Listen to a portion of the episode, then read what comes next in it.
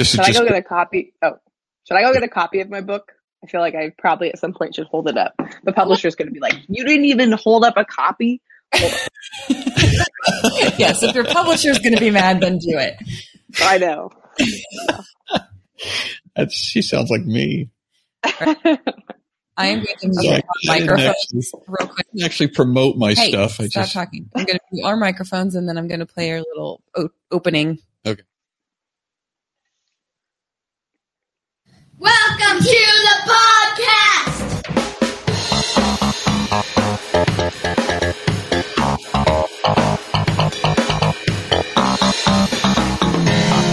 I'm John Branyan, professional comedian for more than 30 years. And I'm Amanda McKinney, John's daughter for more than 30 years. Our family believes laughing is a learned behavior, and we want to teach you how we do it. So, welcome to the kitchen table of the comedian next door. Okay. episode. uh, What do we call this episode? Yeah, I forgot. Oh, we have a house guest today, That's neighbor. it. It's a house guest episode. Hey, neighbor, if you're listening, Oh. our name is Carl. So, hi, Carl, and welcome to our house. Today, we are dispensing with all of our of our usual formalities, our usual law and order, and it's going to be chaos. And we're kicking it old school. yeah, we're going to be. This is a throwback to the way we used to do podcasts, which was without a net and without any sort of organization and without any sort of real objective, No professionalism. no professionalism. all of that's out the window. It's going to be. So um, today, actually, our house guest today was on the Comedy Sojourn podcast Mm-hmm. before, and I'm pretty sure it was just you, Dad. I don't think that I helped with Carmen that. has been on the soapbox before. It was a soapbox episode. I definitely wasn't on that then. and So you should introduce her. uh, Carmen Schober is our guest today. Hey, Carmen, how are you? I like, Hello. like your background. Oh, Um, thank you. I'm in the mountains, as you can see. Didn't see that. It was either that or a completely blank wall. So you know, Well, mountains, trees. do a, do yeah, what we got going back here. Which is, all there's the mountains and the trees. All right, very, very.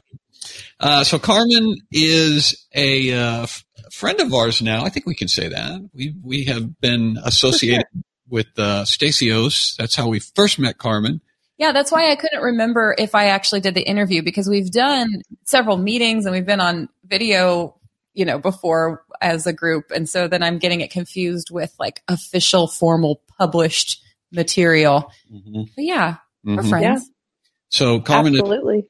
yeah, as a person that we sort of figured out after a few correspondence back and forth that hey, this person is uh, is on the same wavelength as we are, and we're kind of going in the same direction. So why don't we go in the same direction together rather than going in the same direction, you know, Which- independently? Can you do that? Can you go in the same direction anywhere but together? yeah, you can be you can be like on parallel courses, but there's a but there's a divider. This is what this is what church is now. It's like you're going sort of in the same direction, but we've all got our little church lanes that we run in, and we don't Mm. we don't associate with each other because Yeah. you know we mostly want to have our platform Yeah. win. So, well, our house guest episodes are all about like what it's like when you invite a friend over for dinner, maybe play some cards or, you know, a game. But in between, you always have conversations about what's going on in your life. And um, we are literally sitting at the table right now over here. Um, and so we're going to chat with Carmen. But I mean, most excitingly, Carmen wrote a book and it's coming out. When is your book coming out, Carmen? So it's available for pre-order, and I can explain why that's a big deal. But it's technically it will not launch until November second. So it was a long time, good long time until you will actually. What'd you say? You can get a pre-order book though. Yep, you can pre-order, and I've heard that sometimes um, you can even get it early. If you pre-order and they happen to have them, you could get your copy way before November second. I don't know how that works. I don't know why they have them before November second, but Right. That's just what I've heard through the grapevine. I don't know why they say November second is when it's available when it's actually available earlier than that. Yeah. Well, what's kind of funny too is so like I have a copy now, but um, you know, I've sent it to different bookstagrammers and different people who I'm going to do podcasts and stuff with, and some of them have gotten it first. So I've gotten on Instagram and they like have my book. I'm like, oh, I want one. I want to see it. So I finally got one. It's good.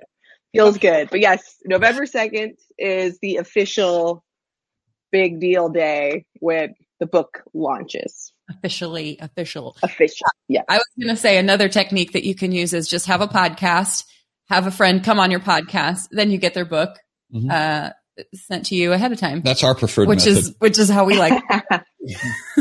yes, one of the perks yeah. of being awesome. People want you to read their stuff Uh, the title of the book is after she falls. She oh, sorry, I didn't know if that you were waiting for me or. he definitely was drumming up to some before she falls. I was just about Wrong ready to say Hmm.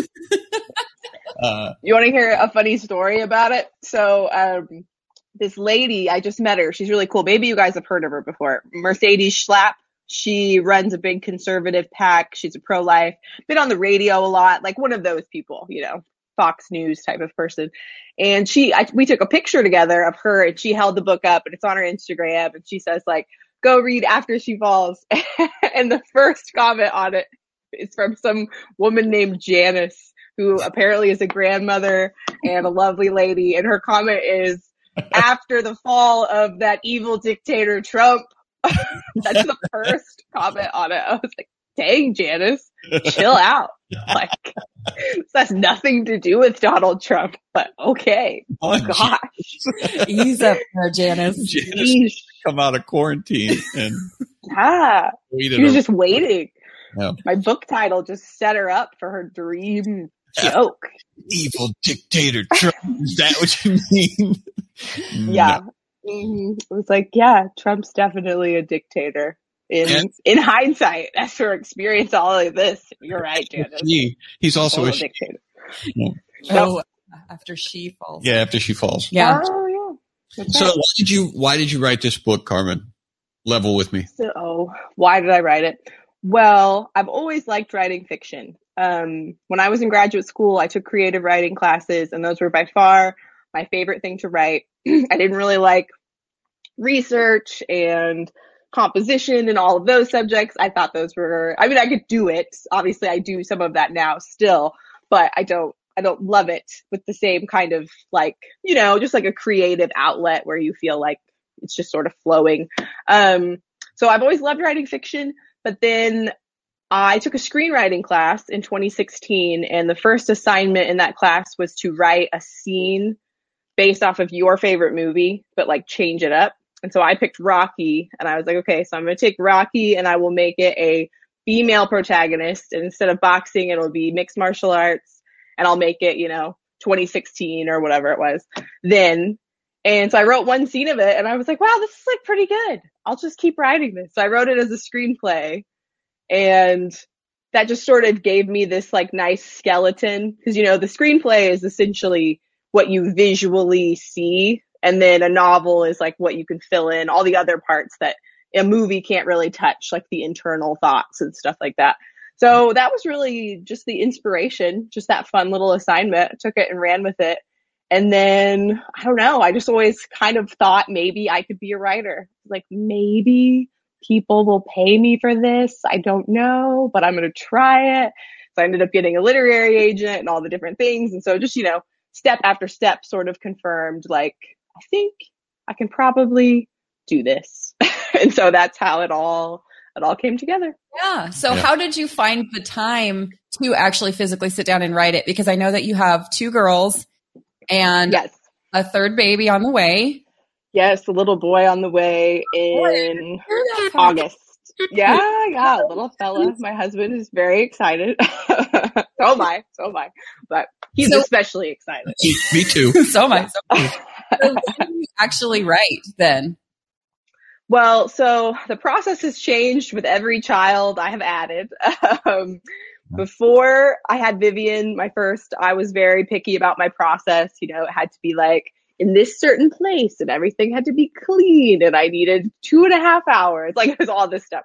And then with Vivian, I just sort of realized like, if I'm going to get this done and not drive myself crazy, I just need to get up at like 5 a.m. and like write, you know, right until she wakes up. So from five to seven, almost every day. And then with Sophia, now that I have two, it doesn't even matter. I can wake up at five and like one of them will be awake or, you know, like there's just none of that happening. So I actually pay these lovely little Christian college gals to come hang out with my children for like three hours at a time, four times a week. And that is my cram it all in, get everything done, flurry typing time. That's how you have to do it, I think. Some people, I don't know, like Francine Rivers says that like when she was writing novels, like her children would like lay nicely in a little basket next to her and stuff. And I was like, wow, that sounds awesome. I can't relate to that on any level whatsoever. You know, she was giving them whiskey. That's why that. yeah, I don't know. She had angel children. I I just knew. love the fact that uh, that you have just described the creative process as being something that is forcible and not something that you have to wait around for some magical bolt from heaven to hit you and inspire you to do it because that trips up a lot of people. A lot of people don't get things done because they don't feel quote inspired and uh, Right.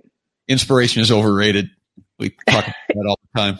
Yeah. Well, and Yeah. It's a discipline. both of you on along those lines. Like I, I've been reading the book. I haven't quite finished, but I think you know having another four chapters or so before I get. Are you to going the to spoil end- it? I can't. I was going to comes say I can't spoil it because I don't actually know the ending quite yet. Okay. Um, but as I was reading it, I knew that the two of you would have that in common about the creative process generally. Um, and, and I just wanted to know if, if you would just talk, it's not really even a question, just an invitation to talk about like the creative process for Christians and the importance, because I think you guys agree that it is important for Christians to not let the secular culture do all of the, the fiction writing. I mean, there are people Yes. have told dad, for example, that he's not really a Christian comedian because he doesn't have an altar call or because it doesn't hit like certain passages in Romans if he's speaking, you know, or whatever. So we have a very narrow idea of what it means to be a Christian creator. I've had I've had Yeah. tell me that it's not even appropriate to do comedy or to create something because we're supposed to only talk about Jesus. We're supposed to talk about the Bible, and it's a waste of time to do to write a novel, for example, um, Right. Right. talking about Jesus. Yeah. So is it Yeah. a waste of time to write fiction? That's what Did I'm you waste your time, Did you waste your time, Carmen? Carmen? I, totally understand the question. There's a lot of different parts to it, so I'll try to kind of give lots of lots of hope, helpful answers. And what's really interesting is I don't know if you guys have noticed this. Like when I when I set out to when I was at the very beginning of thinking maybe I want to be a Christian writer, I would look for you know YouTube videos of people speaking about it, um, you know anything like that. And there was like nothing. There was one talk from Tim Keller's wife um talking about like very vaguely uh why what Christians you know just like I mean just just scratching the surface level of um Christian fiction writing. And that was it. That was basically it. I mean there's probably more now, but it just there's just not a lot of people talking about it probably for the reasons that you've described that a lot of people do think it's a waste of time. Some people think it's inherently sinful. They think it's like inherently bad. Um, because I guess it's fun. I don't know. I don't know exactly what their reasoning is. Because Yeah. it's enjoyable, it must be bad. Must be bad. Um, Yep. yeah, must ergo it's sin. I don't know. Um, the writing process is for the most part a lot of work and there's Mhm. parts that are enjoyable especially when it's going well. But it at least for me it doesn't go well often. I mean it, it's hard. And you're Yeah. and you're racked with self-doubt. You know you you spend an hour writing a page and you look back and read that page and go wow that was that's terrible. I can't use any of that. And so yeah it's not that it's not that fun. Yeah.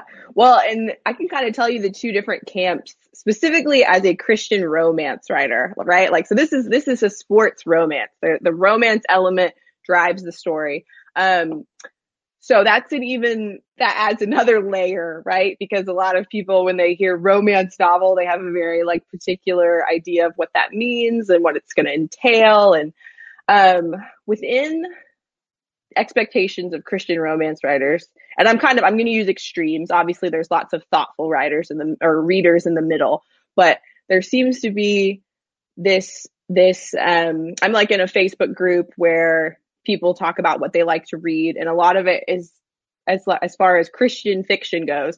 They ask for I just really want something really light. Can you guys recommend me something light? Like hardly any conflict at all. Just really light. it's like if you know anything about telling a story, no, I cannot give you a story that has no conflict. That's not a thing I can do. Like, and I could, if I did, it would be terrible. But that's like what they think they want. They want like, I don't know. I I guess basically they want like, you know, a feel good story. Um, I don't, I don't know. It's hard for me to imagine what that thing would be that they want, but that's a common request. And then on the flip side, you know, obviously you have the secular world that's very, you know, informing a lot of things, very pushy and aggressive with their messaging. And then I don't know. I just listened to Allie Beth Stuckey. You guys know her, Yeah. I always say her last name different every time I talk about her. I love her. Like I agree with her on probably like 89% of everything. Like we're very um we're similar in our worldview and all kinds of things. But she talked about um redeeming love, which is probably the most uh most popular, most famous Christian romance novel at this point ever written by Francine Rivers. And it's beautiful. I mean, it's a beautiful book and it's clean. It's, it's, but it's very, you know, it sucks you in. The romance element is super strong. And like Allie Beth has no problem admitting that. Like she agreed that it's this, this very incredibly written book. But even in her talking about it, you could feel like the, the hesitancy to affirm whether or not like Christians should really appreciate it because because I think there's that like one it's fun to read so there's this like fun element. Two it uses sexual tension as a device because it's the romance genre. Um and her main thing was just kind of like it could stir up romantic longings in people that you know maybe it's not good for them to have those longings. And I, I get where she's coming from. I don't want to just totally like trash that point. But to go back to what you said Amanda people like the secular culture has everything to say about this. Sexual or uh, secular slash sexual culture. Freudian slip there. They are like everything has been romanticized. Everything has been sexualized. Like your average young woman doesn't is not does not need a christian romance novel to stir up longings in her because she's already like you know bombarded with messages about being a woman about what that means and all these different things so to me i mean I just think obviously Christians should have something to say about these topics. And if you can do it well, if you can do it in a way that people actually enjoy consuming the content, that's obviously a gift. You know, like that's a good thing. And that isn't to say that every person should read every book. Obviously, you know, different contexts might mean you should stay away from something. But I just, I mean, the simple answer to the question is has it worked out well for Christians to be silent on on these things and let everyone else talk about it? Has that been a good strategy? Has that proven to really lead to Christians not struggling with these issues and secular people not struggling with the issues? Like to me it just seems pretty straightforward that like we should be involved in all of it. We should be if anyone here I'll end on this basically saying I read Francine Rivers as a young woman, as a very immature Christian. And for any negative thing that may have happened from me reading that, that was pro- her books were by far the most positive representation of romance and sex and marriage and relationships of anything else that I consumed as a young person. So, you know, Christians are kind of scared of them, but it's like it's just I, I don't I don't I can't quite understand the fear when you consider what we're walking around in, you know. So hopefully that gives you some things. There's a lot of different parts there, but Well, there's, I think that's right, and there is a, a idea that's been circulating in church for a long time before any of us actually were walking the planet. This has been around for a long time, and that's the idea that that the church um, or the Christian people can actually control what people think about and what people talk about. And so if we make subjects taboo, if we declare it's inappropriate to talk about sex in the church, there, there, I've said it. Now people won't talk about it.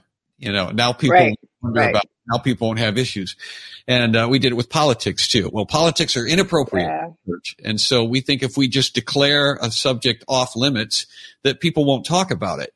Um, but they will. or care about it or Right. you know Won't- like it or you know like they won't have any any they won't be drawn to it they won't like it's just like it's gonna happen you know like all, all we've done is removed ourselves from the conversation. We haven't stopped the conversation from happening. We've just made Right. ourselves irrelevant to the things that are important that people want to talk about. yeah yeah So- that's a very good summary that's That- what i was trying to say you said it much better nice and Yeah, simply My work here is done. uh, that brings up another question for me because I I went to school for writing too, uh, that's right um, and and at the time we were given um, s- some of the writers' guides for various publishing houses, Christian publishing houses, because it was a Christian university. Um, and I'm sure that the guidelines have changed probably many multiple times since since 15 years ago. But um, but I'm wondering, is there anything that is still off limits? You know, is there anything that could potentially get you in trouble for discussing as a Christian now, or are we starting to make some headway with, you know, we need to be doing it. Somebody needs to be presenting the godly perspective on this stuff. Yeah, that's a good question. So there's a weird, as, as with everything, there's multiple weird parts to it. So yes, is the is the general answer to your question. Um, how the Christian romance genre started off, at least, was Amish romance. That was it. So if, if you ever see like you know the whole rows and rows of Amish romance, that's because that's like the original OG romance novel for Christians. Amish are very Um, passionate people. it was just like so funny that that was like the thing, right? That everyone was like, "Oh, this is okay to read. this love story is going to be Every date involves a buggy ride. What? well, yeah, it is. I think usually the idea was like an Amish woman falling in love with like an outsider, which I hear would like never happen. That's like not even realistic at all. But I don't know. But anyways, to answer your question, obviously we have lots more. You know, now your your average Christian romance reader has lots more to pick from. They can read historical romance, they can read romantic suspense, they can read sports romance. You know, they have runs the gamut. There's still, I mean, within the genre, some expectations. If you're writing a Christian romance novel, the reader expects there to be minimal to no cursing. Mhm. Um, I mean, and there's ways to get around that where, you know, you say, he cursed, like same idea, like, you know, he did it, but they're not reading the, they're not You- reading the curse word. You can Um, Yeah. yeah, you can do that. You can do that. Um, which is kind of funny. Like my novel, I mean, it wasn't, it wasn't like littered with curse words. I mean, it had like some because it's about MMA fighters. Realistically, they're going to curse. Um, but you know, I had to take them out. I had to be creative and sort of think of like, okay, he can't say the F word, but what's he going to say? Like, you know, I will, so that was a challenge. When I was in school, I, I can't even remember which publishing houses it was because I, I mean, I, I couldn't even throw anybody under the bus if I wanted to. But I distinctly remember there was one that said, anybody who purports to be a Christian, any of your characters who purport to be a Christian cannot be seen in a bar, cannot have, cannot play oh, cards. Um, they cannot gotcha. if they are pre-transformation, you know, pre-indwelling of Christ, then they might be able to do those things, but you have to be very clear that they are not Christians. And Like- once they become Christians, they do not do those things anymore. which would be after she fell. no, no. I Before she wow, no, fell. Yeah. well, it's way different than that now because, like, at least, yeah, I mean, I would think the majority of most most publishers, Christian publishers, are willing to get into the real stuff to like a certain extent now, and I think there's even more of a trend. Like, they want that. They're they're sensing that Christian readers. Some, not the ones who want like no conflict, but more Christian readers are open to, you know, more realistic stories. Like in my particular novel, um, the male protagonist is not a Christian. The female protagonist is a very new baby Christian. And the, like, you know, the dynamic is realistic. She cares about things that he doesn't care about. She has a perspective on things that he doesn't have. And similarly, she's conflicted. Like, you know, she would like to have a physical part of their relationship, but she also feels like that's not a great idea given, you know, her new identity, given that they don't share the same values. You know, it's sort of this just realistic thing of how that would really play out. Um, and I think Christian readers, I mean, I don't know, I, I tend to try to trust the reader more than is advised sometimes. Like right now, it's really big to do trigger warnings. It's really big to like, you know, give people all this, prep them. And uh, I, I don't know. In my case, I just think if you're a good storyteller, people are going to be okay. They're going to like, you know, they're going to figure out how to get through the hard parts. Um, yeah, I was trying to think if there was another part of your question that I wanted to answer. I do think the trend is Christian art. They're giving more room to Christian artists, I think, and that's a very good thing. Well, and you also have, um, again, trying trying to avoid any spoilers, but you've got you're broaching the topic of divorce with your right. Yeah, and something that I don't know how you know my professors would have felt about about that. But as I'm reading, you know, thinking, wow, we're we're trying to cover some new frontier here for me. Did you get any pushback from readers or editors or anything about trying to include that? Oh, you know, that's interesting. I didn't. Nope. The only thing that really came up, um, but granted, keep in mind that not that many people have read it. So maybe, maybe on the horizon, that will be a thing that November, readers have a problem with. November 2nd, be coming in shape. no, uh, what I anticipate will be hot topic issues surrounding that particular book is the abuse element. Whether or not I handled that sensitively enough will be a big conversation. Um, I think the rules are since I have been in an abusive relationship, they can't crucify me over it because I have my own perspective to share on that dynamic and, you know, how that informs one's thought process from my perspective. Um, the other thing that people might not like is the fact that Max, the male protagonist, is oh the main thing I I I've encountered is just because Audrey, the female protagonist, is an abuse survivor, the way that Max interacts with her has to be very you have to be very careful.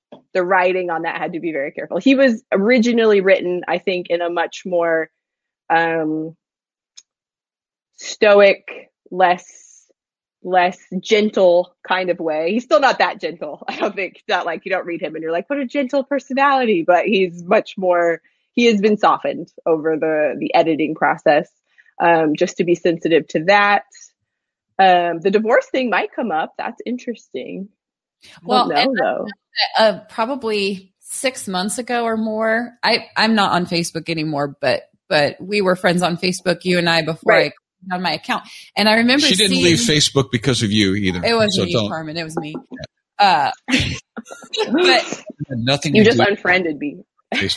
But I remember seeing a conversation, a conversation with air quotes. It was a little heated with a, a Christian who was pushing back on the idea that women should be in contact combat sports. Oh yeah. Yeah, yeah, that's going to be a ridiculous. thing. If there's anybody out there who agrees yes. with that gentleman, I mean, they're going to choke on this very, very hard. So, I yeah. mean, are you prepared for that? well, I don't know if I necessarily have to be prepared for it because those people aren't going to read the book. you know, like it's kind of one of those like, plus, I mean, I'm very, I feel very comfortable. Basically, my position is obviously the vast majority of women do not want to be mixed martial artists. Like, obviously, like, duh. Like, most women do not want to do this. Like, this is a story. Like, this is a story about one person with one dream. And, you know, I think hopefully my, my hope for is it, hope for it is that it, you know, regardless of what kind of big dream you have, maybe it's the type of novel that compels you to, you know, go after it but I'm in no way arguing that, you know, I think all women need to be these really badass ladies. This one just happens to be. Um, and I mean, just the argument that like women shouldn't participate in combative sports against other women. that's an opinion. As much as you want to say that that's in the Bible, it's not obviously. so like that's your opinion. I So believe you can have that opinion. was um, it was close to it is completely an unnatural and against God's order for women to beat the crap out of each other. I think that that was that was the crux of that argument. I actually like that quote. That's Just a quote. I don't, I don't necessarily agree with the sentiment, but I do like it's against God's will for women to beat the crap out it's of each other. That's unnatural. a nice. the word unnatural was in there, and something about God's order. God has ordered the universe a certain way, and it's just unnatural and therefore presumably sinful for women to beat the crap out of each other. Uh-huh. yeah, I think that's just like a fundamental misunderstanding of mixed martial arts, you know, because like it's not, I get that it looks that way. I get it looks like it's women beating the crap out of each other. And in a way, like, yeah, if you're just going to describe it in purely descriptive terms, but it's a sport, you know, like it's legitimately a sport that they train and they practice and they love it. And it's, it's There's- an art, you know? Way to keep score and yeah. Yes. I mean, I mean, they, they're not doing it to, I mean, it's not like a street fight. It's like we are elite athletes. We train. We, this is a moment that's, you know, it's, it's, it, I don't know. I mean, I think if you say that argument for women, is it true for men too? Is it completely unnatural and ungodly for men to beat the crap out of each other? I mean, Right. Right. That was just like, I'm going to ask. It's like if you're going to say that it, the women shouldn't do it, then then men shouldn't box either. If it's yeah, that's your problem. But if it's a sport, yeah, there, there's there's and, voluntary, you know there's you something know. fun about it. We we had when my brother and I got boxing gloves for Christmas one year, and it was pretty fun to beat the crap out. of. I love I love combative sports. I love doing them. I love watching them. Um, you know, I mean, I would hate to watch a woman gang up on somebody and just like beat the crap out of someone for no reason. Like, yeah, that would be a whole different thing. That would be bad. Or a man beating up a woman, obviously. You know, like there's like I get violence. There's a category of violence that is wrong. Um, but I just I don't know. I've never I, I it's hard for me to really get into that headspace with them because I've never watched mixed martial arts or boxing or anything and felt like this is against God's creation. Like I don't know. I don't have that's I don't feel it. I don't I, I'm willing to be proven wrong, but I just I don't think there's anything anything in the Bible that would suggest that human beings don't have a capacity for fighting. I think there's a reason why there's lots of comparisons to Christians in particular being like warriors, disciplining your body. I mean, I think I think it speaks to a, a part of all of us that is there. Not everybody's as into it, I think, but I think She sounds pretty know. minded to me. I don't think we're going to convince her. from a, from a uh, boy standpoint, um, wrestling and roughhousing is a thing that that we do because it's fun, and Mhm. we didn't have my brother and I didn't have a sister until we were older. We were twelve or thirteen when Bonnie came along, and um, and so we treated her differently. Not just because she was a girl, but mostly because we were a lot older than she was. But there was, I've seen now the propensity in some kids having a couple of daughters of my own um, that they they just they like they like roughhousing, but not the same way that that boys do. And I'm I'm sure Right, that every right. girl is different, you know. And so and there are girls out there that that love to you know to mix it up. And I don't think that that's in and of itself. I don't think that's problematic because I know that when boys are roughhousing, they're not mad at each other. They're not. Uh, they're they're playing, and and it's it's Right. fun to throw each other on the ground, and and and it's fun to tackle each other when you're playing football, and it's very physical, Mm. but it's not. It, it's not based on. You're not really at war with each other. This is this is Right. how you. It's how you play. So is it the motivation or what's going on in a person's heart that is the difference between a sport and those cell phone videos that we've all seen where, you know, a couple of teenagers are are literally beating the crap out of each other in a like McDonald's, you know, lobby or something. Right. That Is it the inspiration Yeah. I think motivation obviously is a big factor. If you you can fight for stupid reasons and you can fight for you know, because it's your profession, you can fight because you're you've trained, you want to be the best at it. Um you know, one thing that you were when you were talking about it, John, that just I wanted to highlight in the book that I think some of those people who maybe are are hesitant to read my book because they think that I'm casting women in this in this GI Jane type of role is I one of my favorite things one of the things I love about the romance genre is that it highlights the differences between the sexes. And in 2021, you need that. You need somebody to tell you why men are different and women are different and to portray it in a compelling, interesting way.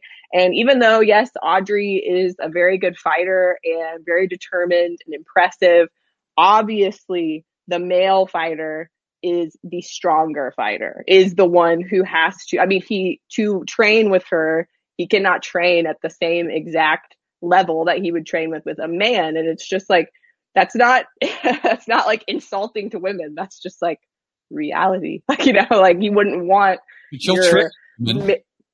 You'll trigger women with that. There will be women who would, Yeah. when they read your book, they're going to be mad at you for doing that.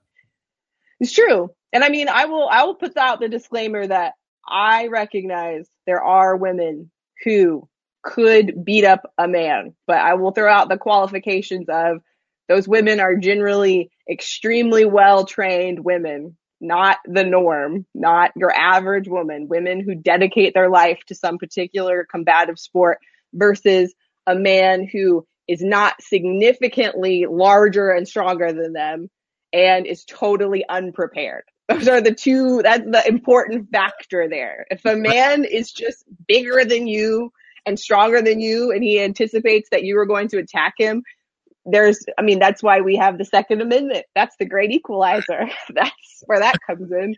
That's, Um, that's and I know, I mean, uh, keep you out of trouble, you know. I mean, that, that's not going to yeah, you're right. gonna dispel the wrath that's coming your way. Yeah, that's true. I just told more truth. I said some truth and then I told more truth. And Right. so it's not More to be good.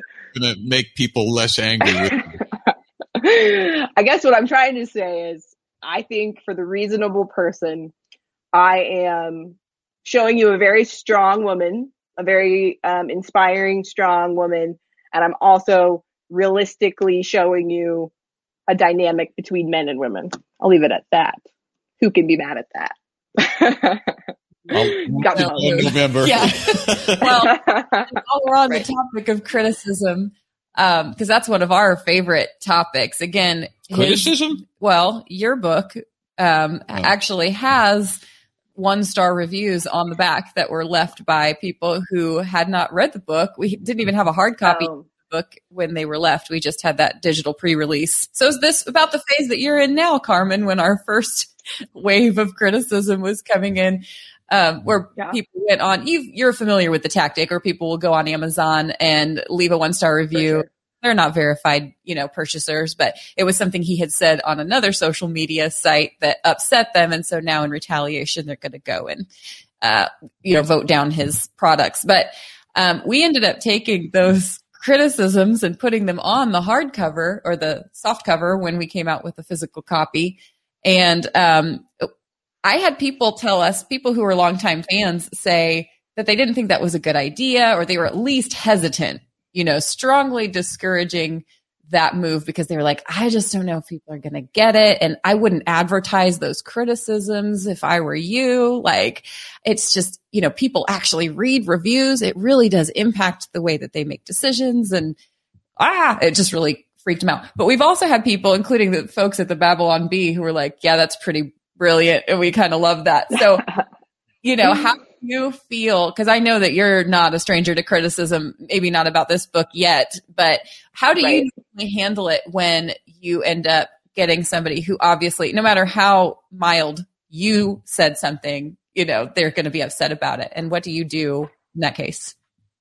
Yes, it's a good question. Yeah, I mean, I I have already traveled the path in my mind of the worst case scenario of okay, you know, this book causes some kind of frenzy of some kind. I cause a frenzy of some kind. The publisher drops me. You know, like I've, I've gone there in my mind and I've thought about, okay, what's, what's that Carmen to do? And obviously, I mean, it's to, if that happens, that's to be painful, but I don't know. I guess I've, as I've set out to become a writer, that's always been a thing that I knew could happen. It's not going to take me by surprise. Um, that's one of the reasons why I built an alternative career doing cultural commentary is because I wanted people to know. I didn't want it to be a surprise. Like I wanted it to be like, I'm reading this novel by Carmen Schober. She's a non woke Christian who is not progressive and supported Donald Trump and is pro life. Like all of it's out there. Like every single thing that you're supposed to cancel me over, I've been upfront about it from the beginning. Um, I'm not trying to be somebody else. I don't want to. I don't want to pander to a really progressive audience because I'm not a freaking sadist. I don't want to experience pain all the time and never be good enough. Like I just recognize there are really two paths you can go and you can be true to yourself and cultivate an audience um, that wants that. Or you can do backbends and flip over and apologize and pretend like you think all these things you don't really think and they'll still be mad at you. like those are the two the two options. And so I don't know. I guess when the time comes, I will try to take some of the criticism seriously if it's from people who actually read it. You know, it's my first novel. I'm sure there's things I could do better. Um, but like you said, there are people, I mean, I'm reading a book now that um, the reason I bought it is because all these terrible reviews about it. I could tell that people hadn't read it. And I was like, oh, so this book's probably like actually pretty good. Like, all these people were real mad.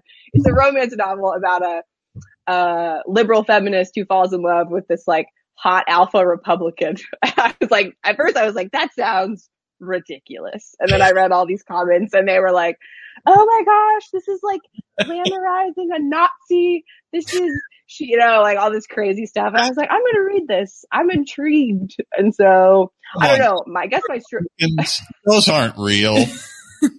There's no alpha hot Republican. well, and dang, like I can't honestly, guys, I can't believe that this book if anyone's interested, it's called Meet Meet You in the Middle. It's over there.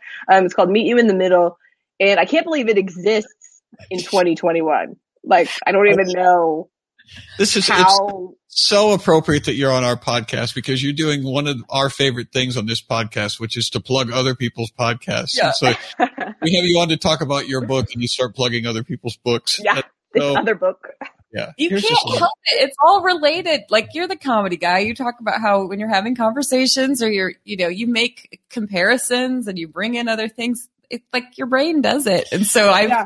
you know, the Babylon Bee, and she's reading a book, and it just it yeah. makes sense if you're listening. The thing that I was thinking about as you were talking is that there is a um, there's a guilty pleasure that goes along with reading uh, romance novels, for example, for uh, for people who like romance novels. I, I don't necessarily happen to be one of those people, but I do you like, like romance novels. I'm just kidding. I do like violence. I do like violence, yeah. and um, I like gangster movies um, a whole really? lot.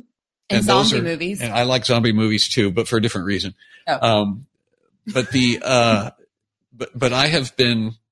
Uh, you have to be very secretive about admitting that you like movies, you know, to church people because because you start to list Goodfellas and Casino and uh, and The Godfather right. as some of your favorite movies, and they go, "But you're a Christian. You're a you're an elder in the church. How can you like that stuff?" And it's like there is. I, I don't necessarily want to get into all of the philosophies about good versus evil and, and all of that, but there's something that is appealing about the visceral uh, you know the visceral uh, things that happen in those books and i suspect that it's not just men that will admit to liking a certain amount of violence a certain amount of explosions and uh, and flying fists um, and right. i first heard this from a uh, a lady friend of mine who um, when after the book of eli was still in was still in theaters. The Book of Eli um, is a super violent movie, and Speaking of plugging other and products, plugging other one of my favorite movies of all time.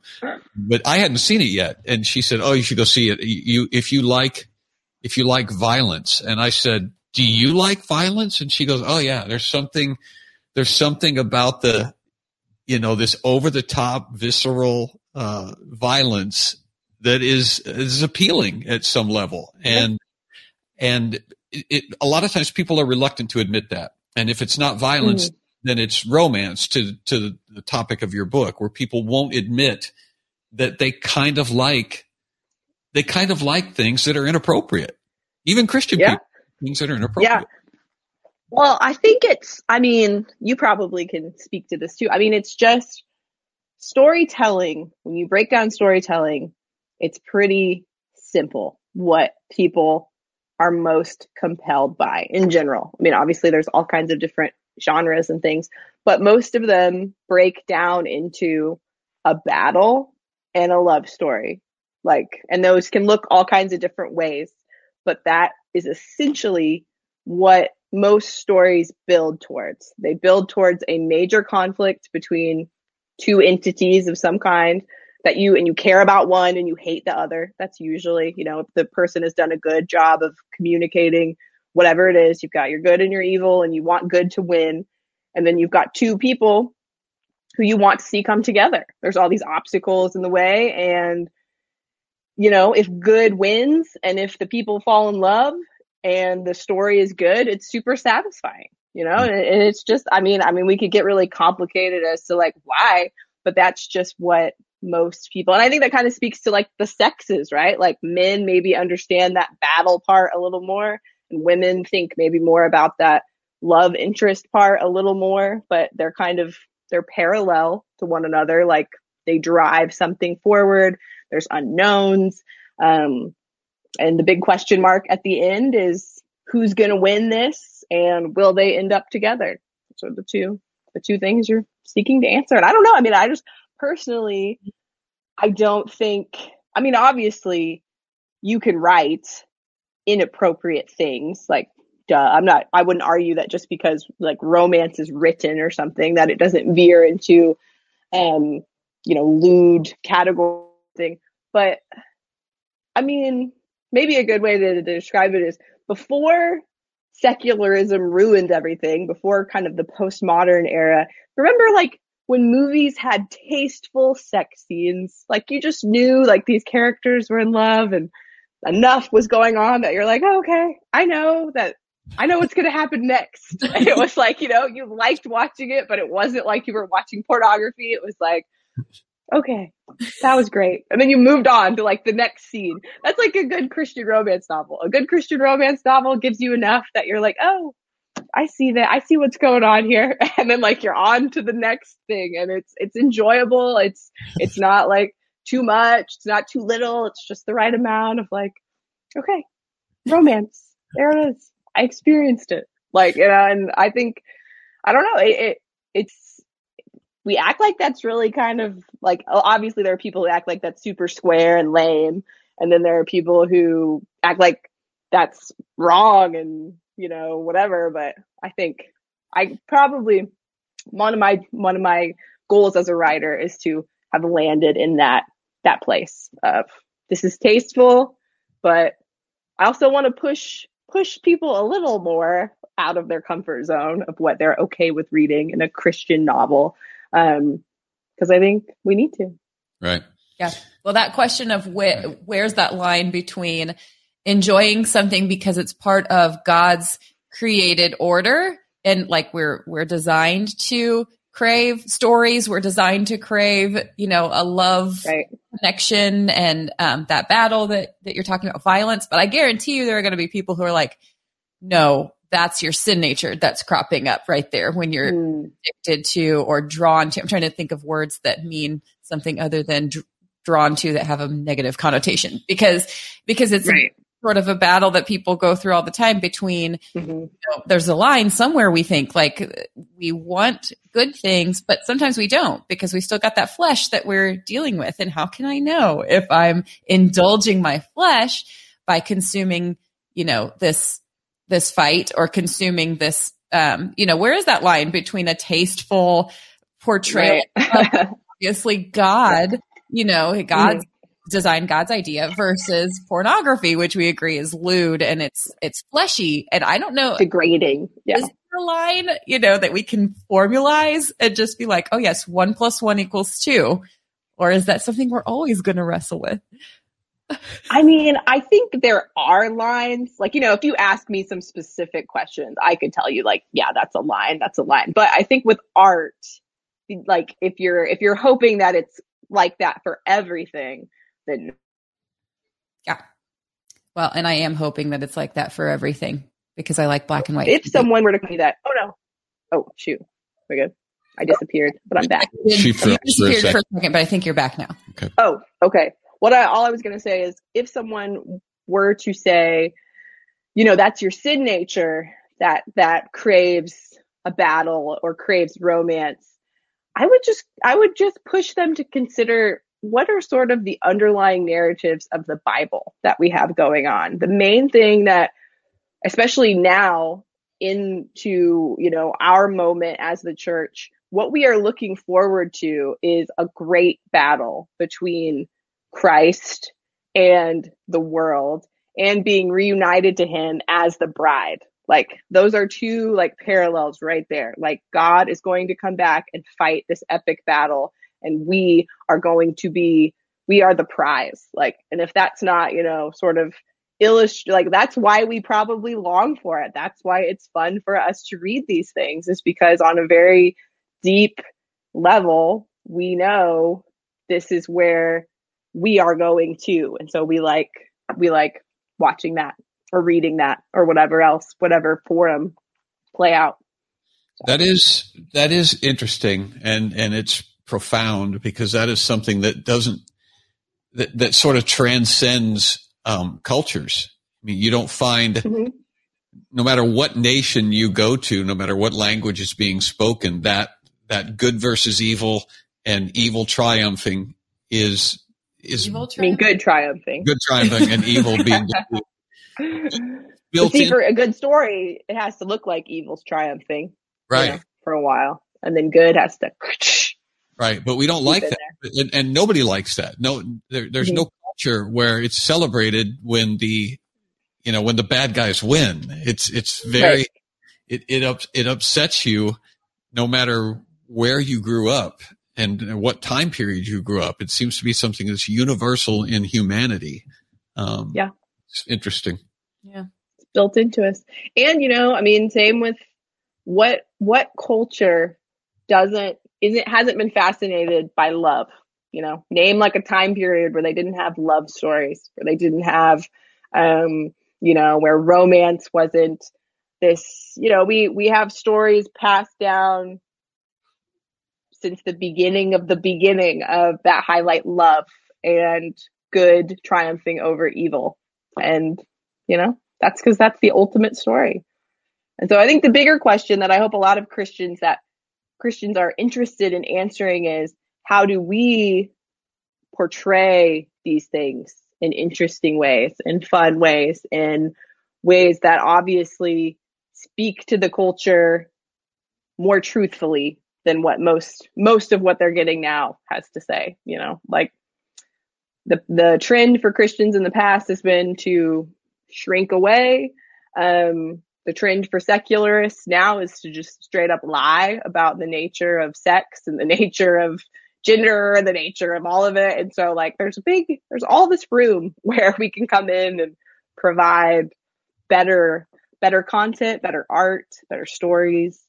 So I hope more people are excited about doing it. I hope they believe that they can. One thing that I was I definitely struggled with a lot of doubt that, you know, as an outspoken Christian, as a non progressive, um, can I do this? Can I have a career? Can I have an audience? And it's looking like the answer is yes. We'll see. See in November. but That was going to be my probably final question. I don't have anything else on my phone, but just are are there more novels in your brain somewhere, and and are you already working on something else? yes. So I signed a two book deal. So, and they're not like, it's not like a series. So it's two standalone concepts. Um, the new one is due in July, so I'm hustling, getting her done. 'Cause I give birth in August, so I would like to be done. I'd like to be done writing before. and that one, that one is sort of like a like a Sweet Home Alabama reinterpreted for 2021 with a lot of guns. That's probably the best concept I could give you at this point. And then I have a third one. We'll Can I see if they talk- want that one. Can I talk Yeah. into some gangsters to that story? I thought you were going to say zombie. Can you do a zombie both novel? zombie gangsters would be fantastic. Just a suggestion. I mean, if it doesn't, don't force I'll it. log that away. I don't want you to force it, but if you can do it, you know, organically and naturally, if you're inspired. If the great. Holy Spirit so inspires you. Um, to add a gangster. Yeah. I think that this has been a really good conversation. I hope Carl, our neighbor, is satisfied with this uh, authentic table talk. oh gosh, let's For a minute, like Yeah, when you guys started, I didn't know if that was like a joke because my name's Carmen. I was like, wait, am I Carl? Like, is this like an alter ego or something? Am I like listen the to the, neighbor Carl? We are all Carl. Uh, the Carl. universe is Carl. So, uh, I want to ask a question, and this is a uh, it's oh, we're a going off practical script. question. Yeah, There wasn't practical really a question. okay. And that is um, and and this is a question that I'm asking on behalf of of anyone out there who's listening who would be a writer or who would who would think of themselves as somebody who's going to write.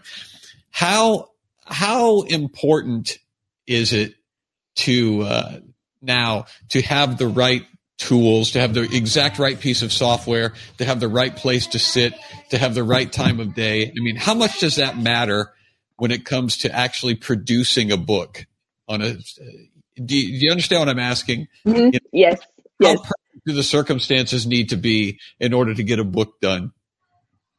Well, none of that matters. None of that part matters. Um, the only things that you need are one, the discipline to sit down and do it. That's the that's how your book's going to get done. Is if you are if you can cultivate the discipline in yourself to sit down for it doesn't have to you know whatever time that you have. You should be trying to write every day.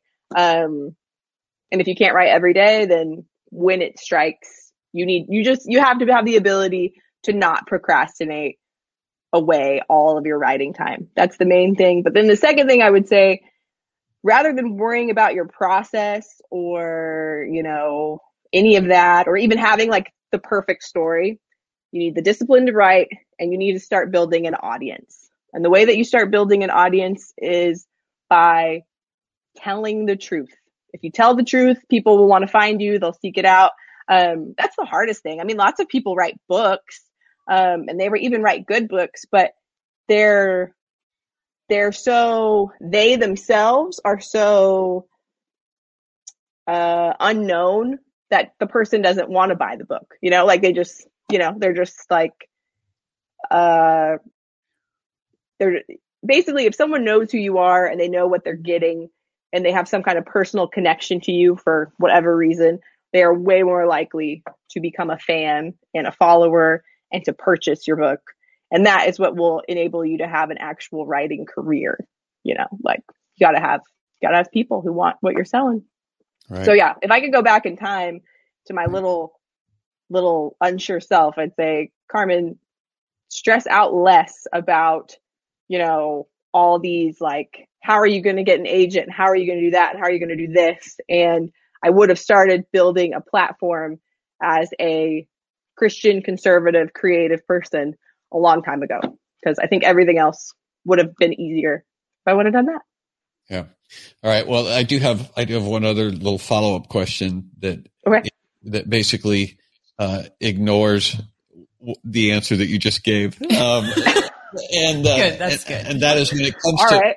when it comes to process, um, the the process for for creating a book is daunting um, because writing a book is different, a lot different from writing a blog. It's different from writing an individual article. It's different. Or writing a novel is different from writing a short story, and um, so how do you or how did you how did you keep everything organized? I mean, you, and you don't have to go into all, vast amounts of detail, but how do you how do you go from I have an idea for a book to actually starting to get all of those ideas, uh, figure out some sort of a outline? I mean, Yeah. What did you do? So what helps me the most, obviously, the answer. Basically, you're asking like, how do you write a novel? And it's a it's a hard it's a hard question to answer. But the the short answer of it is, you for me what how I did it is I thought of all the books that I really like reading, and some of those were Francine Rivers books, um, Fanny Flagg books, um, and just whatever random stuff I happen to have on hand, fiction in the fiction category. And I would read them. And as I would read them, I would write out every action that took place. I would be like, okay, main character A makes this decision that causes X. And then I would like read on and then every like major point where one action led to another, that's what I would write down.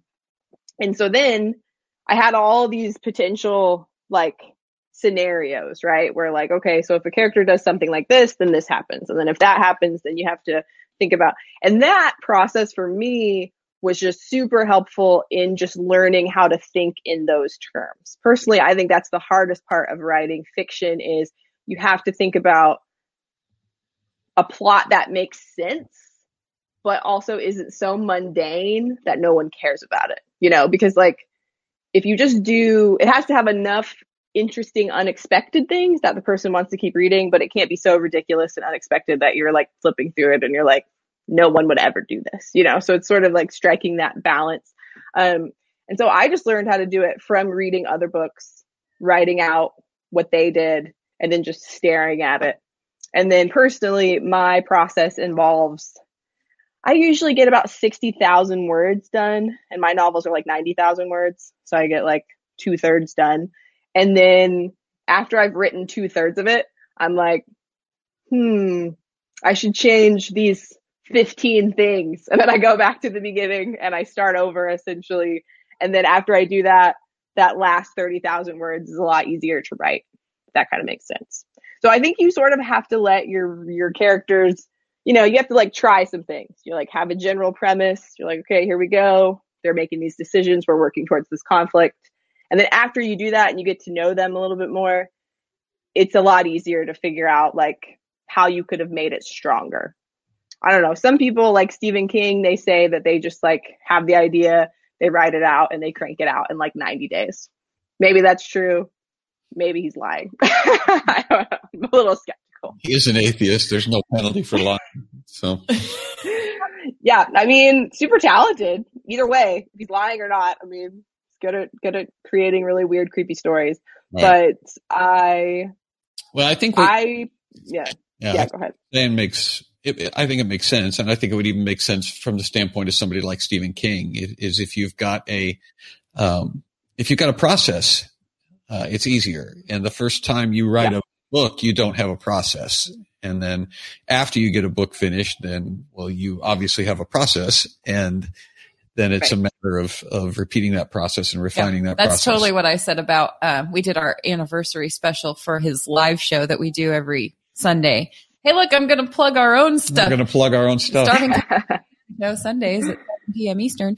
Um, and, and we decided to wrap up our first season with like this big murder mystery. And it's a comedy show. It's usually a variety show. We've introduced all sorts of special guests and games and things in the last year. And I was like, I really want to wrap it up. How am I going to wrap this up? And I was like, oh, you know, I've written murder mysteries before that were really fun and sort of improvisational. So how can we incorporate that in a e like, you know, electronic virtual setting like our show is? And I was like, I don't know, probably I could do it. Like, you know, it's the sky's the limit. Like whatever I want to say, I can just justify somehow, probably. and I've, I was really happy with how it finally turned out, you know, long story short. But I think the best part is that next year, you know, when we're ready to wrap up season two and kind of make it this highlight reel, you know, fun thing um, that also has a murder mystery theme, I now have some idea of what that actually is going to look like because we finished. Right. And so having just finished Yes. one. I mean, do you have a sense of relief now that After She Falls is officially done? I mean, is that Yes. how does that feel? Yes.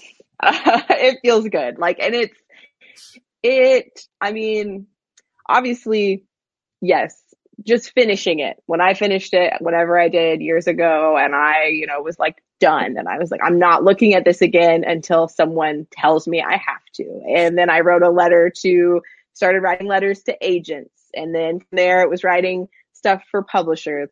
You know, every step of the way just builds your confidence a little bit more that like you have figured out how to do this. And so like for sure, the when you first sit down to do it, like this isn't the first novel I've ever written. This is the first good novel I have ever written. This is the first one that like people actually could read and be like, "Oh, this doesn't totally suck." Like, you know, this is this is that. Um I've written so many things before I've written this. Um and you know, they were all I needed to write them. They helped me figure out pieces that I needed to get good at, but really just Right. pushing through to finish that first thing. Yeah, now the second one, it's still, I'm not going to lie, like it's, it stresses me out sometimes, but it's, it's exponentially easier to write this new novel than it was to sit down at the beginning and write this one because it was all, it was all a big question mark. And now it's kind of like, you at least know, Carmen, you at least know you can kind of do this.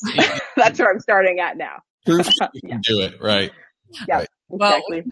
Reached that part of our table discussion where my children are trying to rearrange furniture, or I don't know, Oh yeah, bring my down a kids do that too. I thought they were doing landscape. something something is happening. And the the toddler came in a few minutes ago, like. Grandpa, can I come downstairs? it looks like you did already. Aw, Um, so I that's just cute. will- want to thank our house guest Carmen for coming on the show today. Carmen Schober, look for her book After she falls, After- not before she falls. before she falls. November 2nd. Thank you guys. It's always fun to just talk to you. Where do they find you, Carmen? Where's your Where's your oh. online place? I am mostly active on Instagram. My handle is at Carmen underscore Schober underscore writes. Sorry, that's a little tricky. Um, and then I have a website, www.carmenschober.com. Um, those are the two main things. But yeah, thank you guys for having me. You're my first ever, this is my first time being interviewed as a romance novelist and not as a cultural commentator. So we'll see if I want to do it again. Just kidding. well, we no, we'll have you come back again whenever you're in town. Come over to the kitchen table. We'll chat about uh, all whatever occurs to us. So Sounds good. thanks. Sounds good. Thank you guys.